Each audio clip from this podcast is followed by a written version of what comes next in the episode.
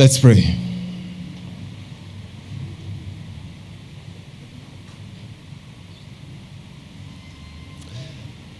Our Father is the last Sunday of November 2023, as you know, as you have given it. And it seems that life continues as busy as sometimes it is. The world seems chaotic with what is going on in the Middle East and in Ukraine with Russia and here on our continent in various places, parts of the DRC and the Central African Republic. And sometimes, Lord, the unrest just at our doorsteps here in Ghana, there in northern Nigeria. And sometimes, Lord, we have wondered where are we going and where is our world going? And so this morning we want to know a bit of that and want to quieten our spirits, our souls, and just hear you, Lord of the world, creator of all things sovereign Lord, you who do not lose control, we come. We come before you that our ears might be opened to you, our hearts enlightened, that we may hear you speak. Not just to build up our knowledge about you, but to know you and be changed, and to know you through our Lord Jesus Christ by the power of the Holy Spirit. And so, Father, please, Lord, grant that you will reduce the restlessness and take away the restlessness in our souls, that before you, we will be able to hear what you have to say to us this morning. And so, please say it as your servants listen through your word. In Jesus' name, Amen. I've made an observation, which is that Ghanaians, Ghanaians like football, Nigerians too. What the Americans call soccer. I'm not sure why they call it soccer, but it's football. Keith will have a word with me afterwards. But Ghanaians seem to be more familiar with the EPL, the English Premier League, than they are with the GPL, the Ghana Premier League. Uh, does it still exist? Still exists. Everybody seems to know something about the EPL. They know the names of the players, but they struggle to know the name of a Ghanaian player who plays locally, unless maybe they play what we call professionally. As if playing locally is not professional. I mean, they play internationally. And so let me ask you a question. For those of you who love football or soccer, what is the slogan, the most famous slogan for Liverpool? Liverpool, you will never walk alone. Are there Liverpool fans here? You, well, who said yes? Yes. How about Chelsea? Man United.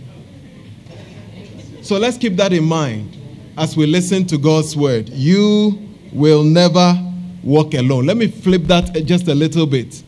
You should never walk alone. You should never walk alone.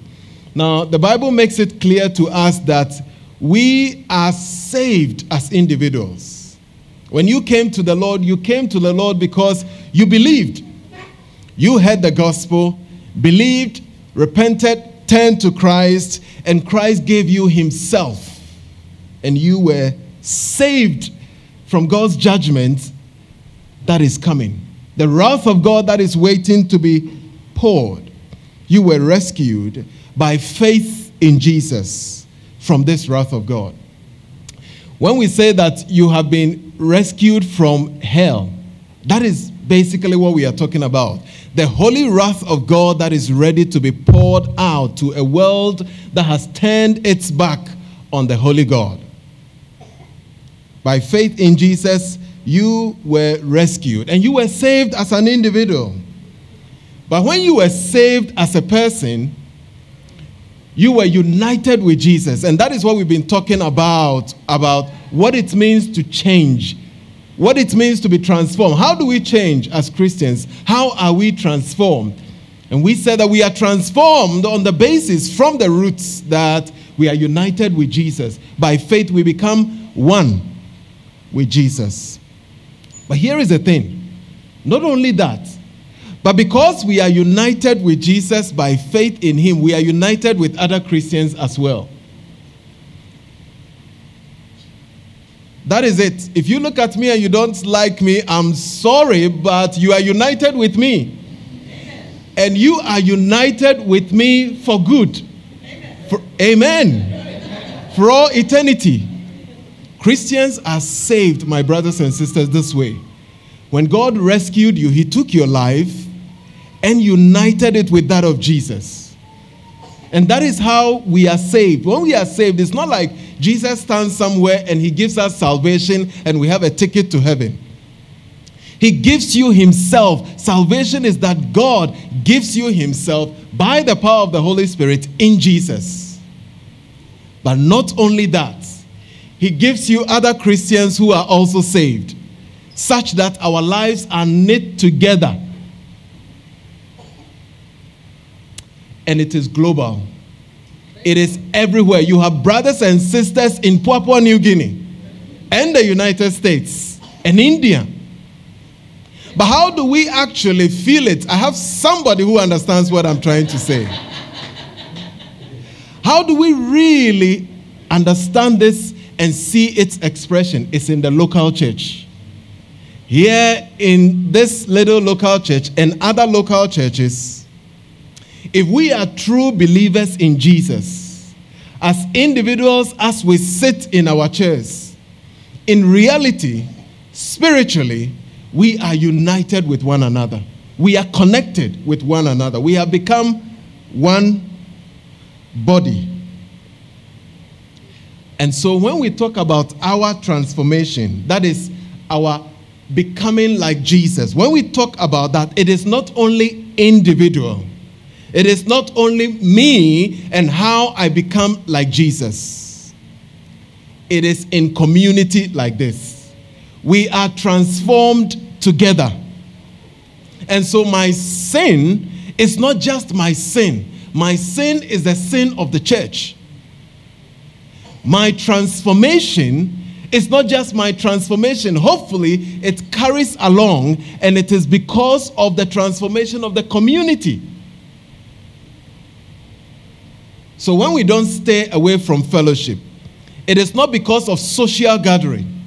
It is because together, gathered or scattered, we are being transformed together as one, the body of Christ. You cannot be a Christian in isolation. You cannot be a Christian on your own and sit behind TV and just watch the sermons and think that by that you are actually growing. Even watching the sermons on TV tells something. Because somehow you believe that you need to hear what others are hearing. Somehow you are connected. That is within our nature if you're a Christian. If you are in Christ, you belong to a body. You don't create that belonging. We are given that unity. It is the unity of the spirits, which the Bible calls us to maintain, not to create it. We are given that. It is in Jesus. Our transformation is a transformation of a community, of all of us together. And so when Paul is speaking to the Christians in Ephesians, which we're going to look at this part in a minute, when he is speaking to them, he is not primarily addressing them as individuals. He is addressing them as a body, as one. He's addressing them as a community. Yes, it has implications for every individual. So, how would we be transformed together? Let's get practical. How would we be transformed or changed together? What kind of change are we talking about? And what role has every individual here to play if you are in Jesus by faith? How are we transformed together? Let me tackle that question. And the kind of change that we are talking about here. This is how it happens. This is how it happens, my brothers and sisters. It begins with Jesus, it ends with Jesus. So, Jesus gave gifts to the church. Now, you might think, really? The ascended Christ gave gifts to the church. How are we transformed? The ascended Christ gave gifts to the church. So let me read a portion for you, verse 7 to verse 11 of Ephesians chapter 4. To each of us, grace has been given as Christ apportioned it. That is why it says, when he ascended on high, he took many captives and gave gifts to his people. What does he ascended mean except that he also descended to the lower earthly regions? He who descended is the very one who ascended higher than all the heavens in order to fill the whole universe. So Christ himself gave the apostles, the prophets, the evangelists, the pastors, and teachers. Now, I'll come back to verse 8, but you hold on to it. So let's stick with what is actually saying. He's saying that Christ, who descended and then later ascended to the place that is higher than the whole heavens, he gave gifts to his church.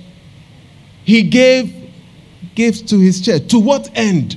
Why did he give these gifts to his church? We'll come to it that when Christ ascended, when he has accomplished, he had accomplished everything, he then gave gifts by the Spirit to the church. He poured out gifts onto the church, every individual in it, and as a community. And it is different gifts, different gifts that Christ himself determined. Now, I know we're not talking about the gifts of the Spirit, but I tell you that it is linked in every way.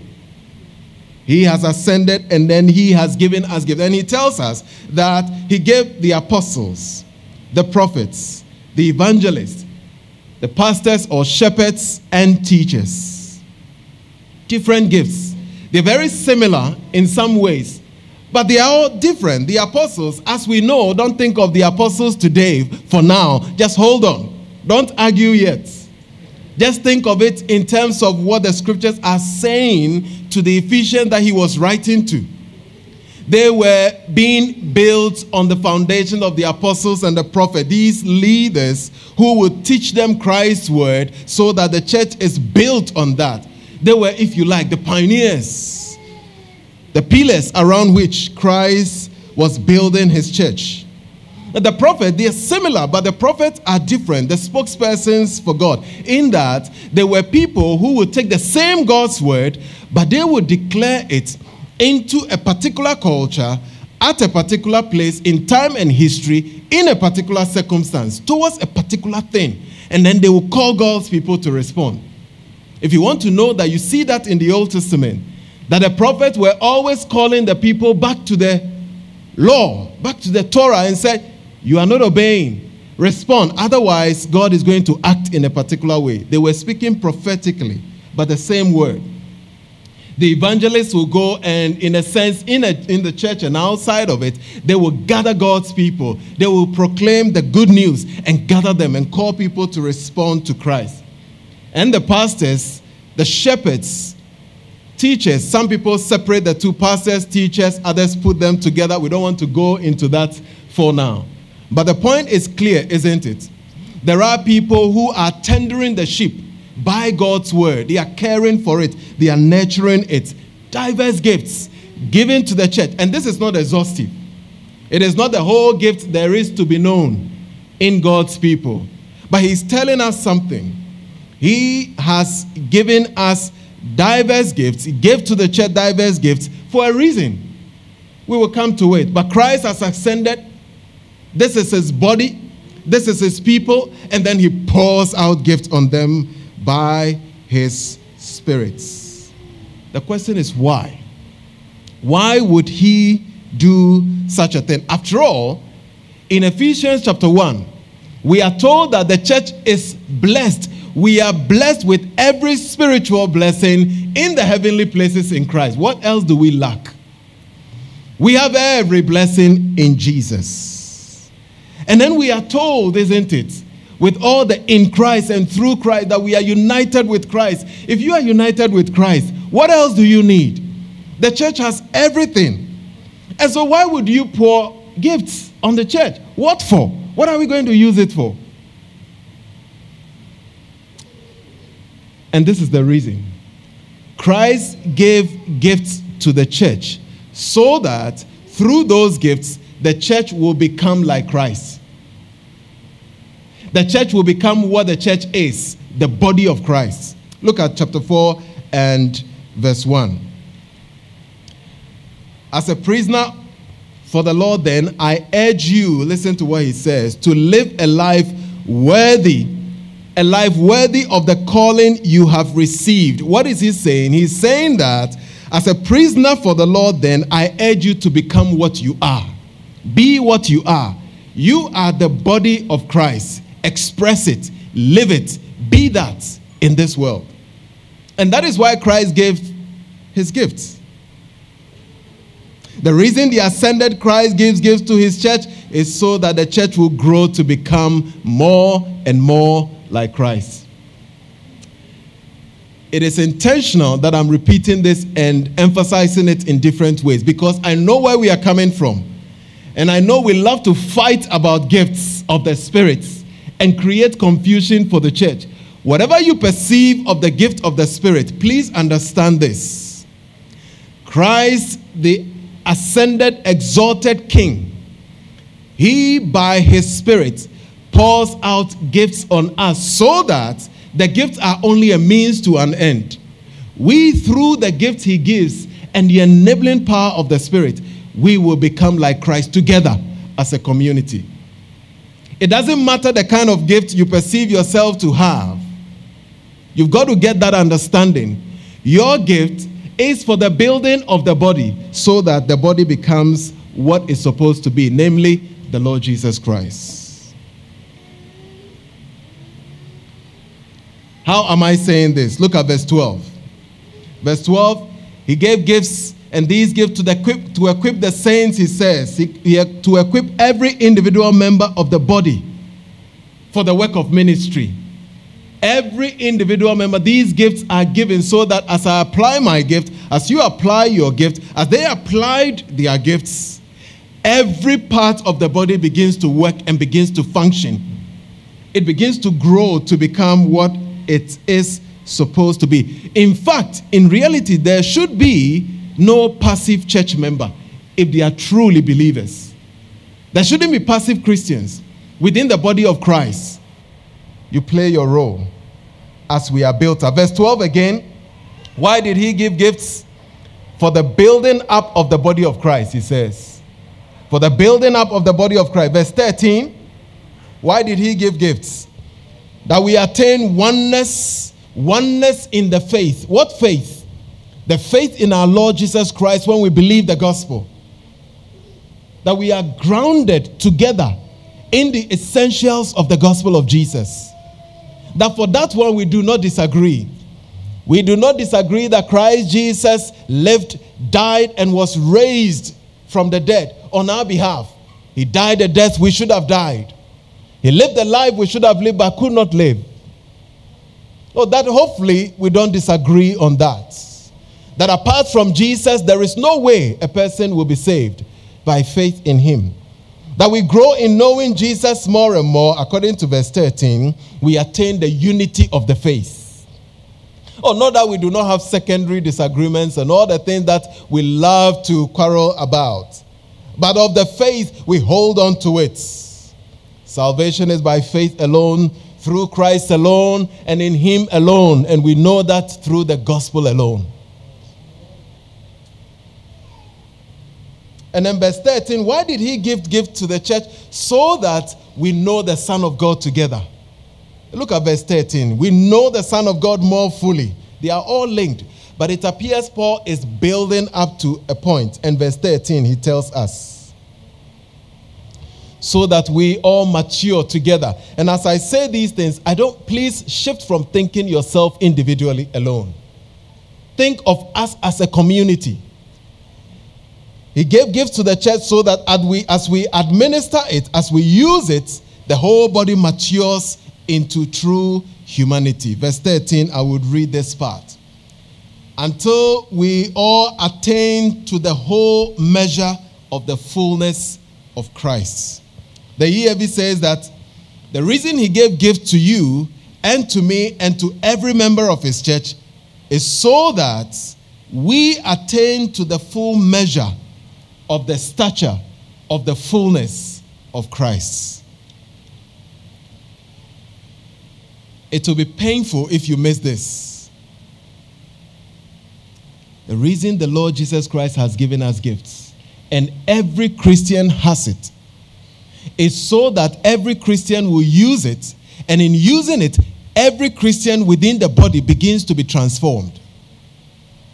Transformation is collective, it is community, it's in the body. Yes, you will be transformed as an individual person Oh, but you've got to think of the community. You've got to think of us together. That is how we are changed. And that is why we cannot rejoice when a brother or a sister falls off, for whatever reason, falls into sin.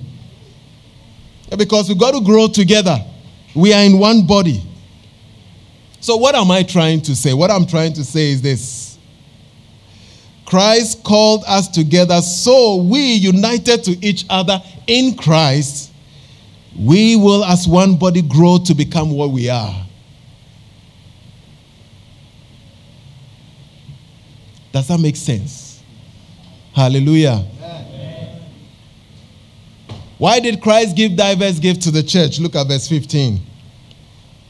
Instead, speaking the truth in love, we will grow to become, in every respect, the mature body of Him who is the head, that is Christ my brothers and sisters, have I oversaid it? If I'm oversaying it, it's because Paul is oversaying it in Ephesians. If there is anything like oversaying it here, we are to grow together. There is a need for tools, means. Those are gifts. They are means to an end that we become like Christ. The question is this What role should we then play as individuals? Yes, He's giving us gifts. Yes, we are transformed together. We look out for one another. We build each other up. The teens are helping each other to grow when they go to teens church. We are also trying to find our way and together, teens, kids, we are this one body. Yes, that is true. But what really are the roles that we have, each of us, to play? And I'm going to sum up, as Paul does, I believe, all of our roles into one word that word is love. Look at verse 15. Rather, speaking the truth in love. Verse 16. Each part does its work as the body builds itself up in love.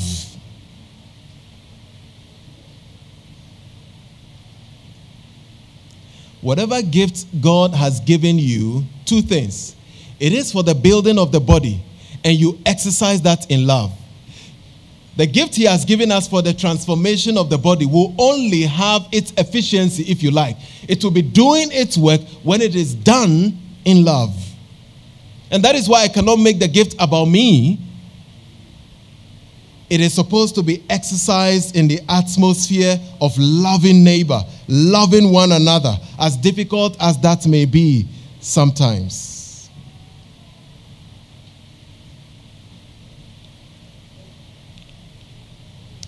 If that is the case, if that is the case, how must we practically act? Look at chapter 4, verse 2 to 3. Ephesians 4 2 to 3. He says, Be completely humble and gentle, be patient, bearing with one another in love. Make every effort to keep the unity of the Spirit in the bond of peace. So he's explaining to us that the love he's talking about is not just the sentimental, hot feeling that we have for one another. It is a very practical thing so that when we come together, we are acting towards each other before, because we love each other in humility and gentleness, with patience, bearing with one another in love, exercising what God has given us in love with such humility and patient with one another because none of us has been perfected yet. And we are doing everything to keep the unity that we have been given in Christ by the Spirit. That is how we act towards each other in love. We lovingly move towards each other because we know that our transformation, my transformation, is linked with Pamela's transformation. And so I have to act towards her by the grace of God, with the help of the Holy Spirit, in humility, patience, and bearing with every weakness that I think I see in him. And that is hard. We need the grace of God to do that. We are holy together and we are unholy together. It is love. But before I finish, let me ask you this question where do you think that we had this idea of love from? Where do you think this idea of love is coming from? Is Paul just talking about try hard and love each other and keep the unity so that even if something is going wrong, you don't say? That's not what he's talking about. Where did this idea of love actually came from? It came from Ephesians 4. Look at verse 8 and verse 9. He says, this is why it says, when he ascended on high, he took many captives and gave gifts to his people. What does he ascended mean except he also descended to the lower earthly regions? Paul is quoting a portion of scripture. He's quoting from the Psalms, Psalm 68. And he is saying that this is what happens in the ancient days.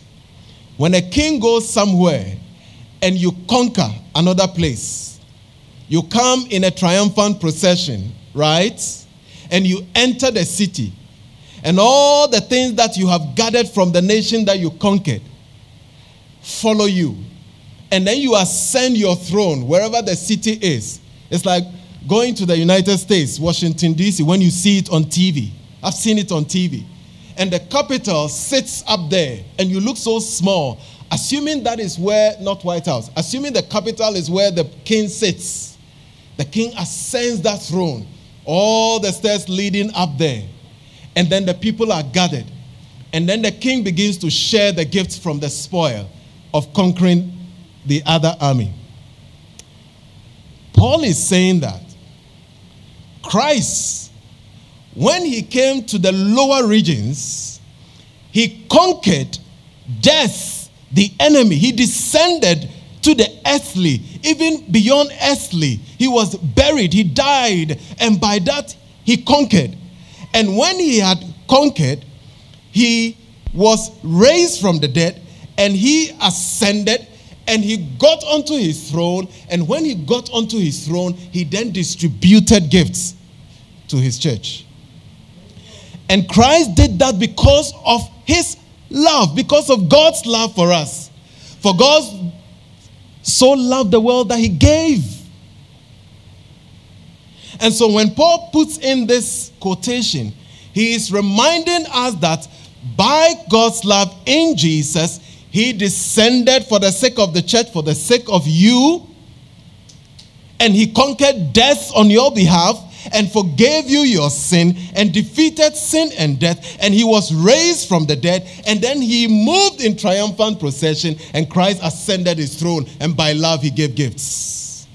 If that is the case, then in living with one another who have become the body of Christ, we have no choice but to act in love towards one another.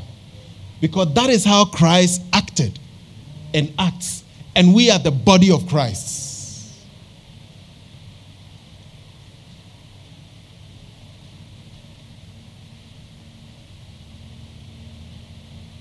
And so, my friends, My simple message as I finish the series on how to change is this You cannot, should not aim at being transformed in isolation by yourself. As for me, I get up and I read my Bible and I have my quiet time. And getting together with other Christians is very painful. They create problems for you. People hurt people in the church. That is a fact. We have to live with it until Christ returns and we are transformed. It's not unique to you, it's not unique to me. We hate one another, yet there is no place like the church.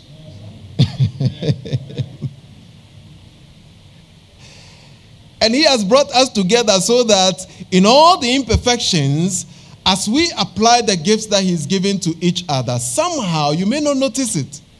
You are helping me to become a lot more patient, more like Christ. Maybe I'm helping you to become, I don't know, the way that I help you by my weaknesses. But we in Christ together are being transformed. And the way that can happen is when we move towards each other in love, in gospel love. This is what Christ is. This is what he has done.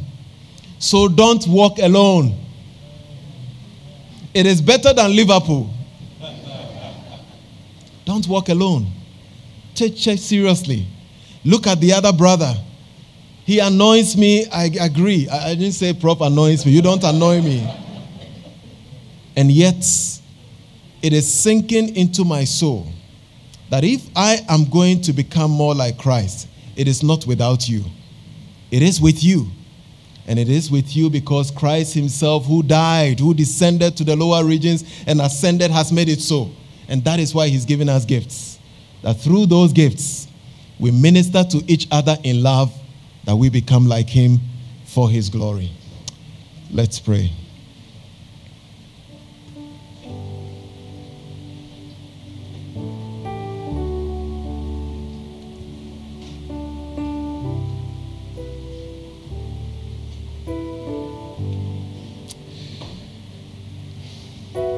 just take a moment and I'm not sure what you heard, or whatever you heard, would you please talk to the Lord either in praise of Him or asking Him for help in some shape or form?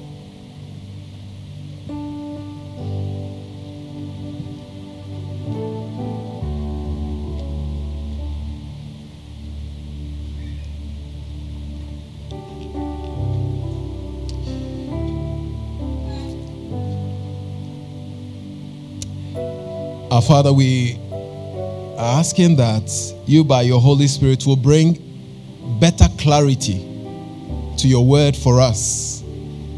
As people look at this passage again, I pray that God, the Holy Spirit, will throw the lights of the gospel in the face of Jesus Christ on this text, that we will rejoice in it, for it we're asking for grace that we'll be able to be who we are in Christ, in community. And we pray this in Jesus' name.